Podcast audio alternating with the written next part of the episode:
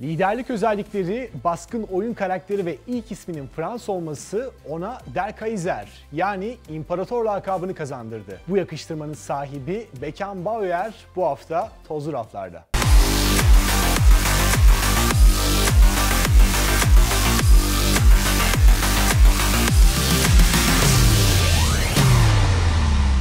Beckenbauer denildiği zaman akıllara eski futbolcu, teknik direktör ve yönetici gelir. Oyunun her alanında kazanmış ancak saha içinde yaptıkları ile imparator olmuştur. Futbol literatüründe libero kavramını kazandırırken bu kavramın da yaratıcısı olarak kabul edilir. Zidane ile beraber 5 numaralı forma ile özdeşleşen Franz Beckenbauer bu mevki için modern şekilde denenen ilk oyuncuydu. En geriden gelerek goller atıyor, oyunu kale önünden dahi kurabiliyordu.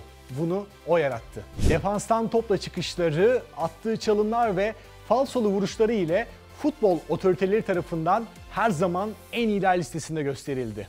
Onu tanıyanlar olağanüstü bir ön sezisi var diyerek adeta rakiplerini uyarıyordu. 1970'li yıllar Bayern Münih ve Batı Almanya için altın çağ olarak yorumlanır. Almanya'da tarihinde üst üste 3 kez şampiyon olan ilk takım ve Şampiyon Kulüpler Kupası'nı üst üste yine 3 kez kazanan Bayern Münih ile 1972 Avrupa Şampiyonası'nı ve 1974 Dünya Kupası'nı kazanan Batı Almanya'da Beckenbauer'de adeta elmas gibi parlıyor, kupalar imparatorun elinde yükseliyordu. Almanların bildiği tek bir şey var. Ondan daha iyisi yok. Bunlara istinaden Beckenbauer 1966 ve 1968'de Almanya'da, 1976'da Avrupa'da yılın en iyi futbolcusu seçildi. O dönemki takım arkadaşı Karl-Heinz Rummenigge hayatım boyunca Fransa eleştiren kimseyi görmedim derken yine takım arkadaşı Uli Hunes bir keresinde Charlie Morosko onu iki kez eleştirmişti ama kendisini hastanede buldu.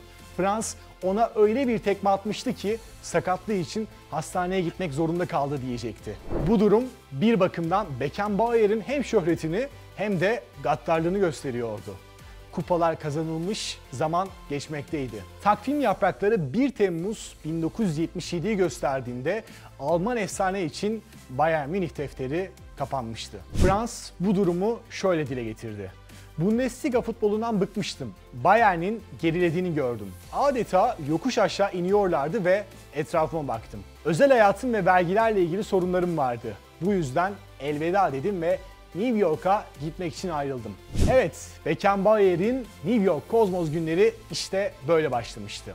O sezon Brezilyalı yıldız Pele ve Beckenbauer'in Cosmos'a gelişi kulübün popülaritesini tavan yaptırmıştı. Frans o günleri hayatımın en güzel yazıydı diyerek tanımlarken Cosmos ile de 3 lig şampiyonluğu kazanacaktı. Pele ile beraber Amerika'da futbolun tanınmasının da baş aktörü imparator oldu. Kimilerine göre futbol tarihinin en iyisi olarak gösterilen Pele, Beckenbauer ile oynamak şans diyerek adeta imparatora saygılarını sunuyordu. New York günlerinden geride 4 yıl kalırken Frans eve dönmek istedi. Ancak adresi bu sefer Bayern Münih değil, kuzeydeki Hamburg olacaktı. Beckenbauer Hamburg'a geldi. Almanya onu konuşuyordu. Ancak oradaki iki sezonu sakatlıklarla boğuşarak geçti. Onun için artık futbolculuk kariyerinin sonu gelmişti. Beckenbauer yaptığı her şeyle kendisini hatırlatır denilir. Bu doğru. Jubile maçında bile kendi kalesine gol atan tek futbolcu da odur. Futbolculuğu dışında futbol adamı kimliğiyle de birçok aktif rol aldı. Tarihler 1990 yılını gösterdiğinde saha dışındaki hayatına başlayan Alman efsane teknik direktörlükten çok oyunun yöneten kısmında yaptıklarıyla öne çıktı.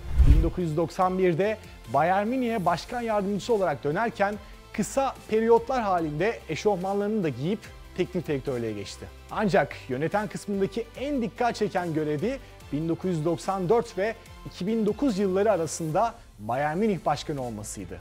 O hayatını çocukken aşık olduğu 1860 Münih'e değil, Baviera takımına adamıştı. Franz Beckenbauer, imparator, ünlü, libero, geride o kadar çok şey bıraktı ki hala futbol tarihi sayfalarında en ön safta duruyor. Şüphesiz her zaman da oyunun en devlerinden birisi olacak. Tozlu Rafların bu haftaki ikonu Franz Beckenbauer oldu. Haftaya başka bir efsane ile görüşmek dileğiyle. Thank you.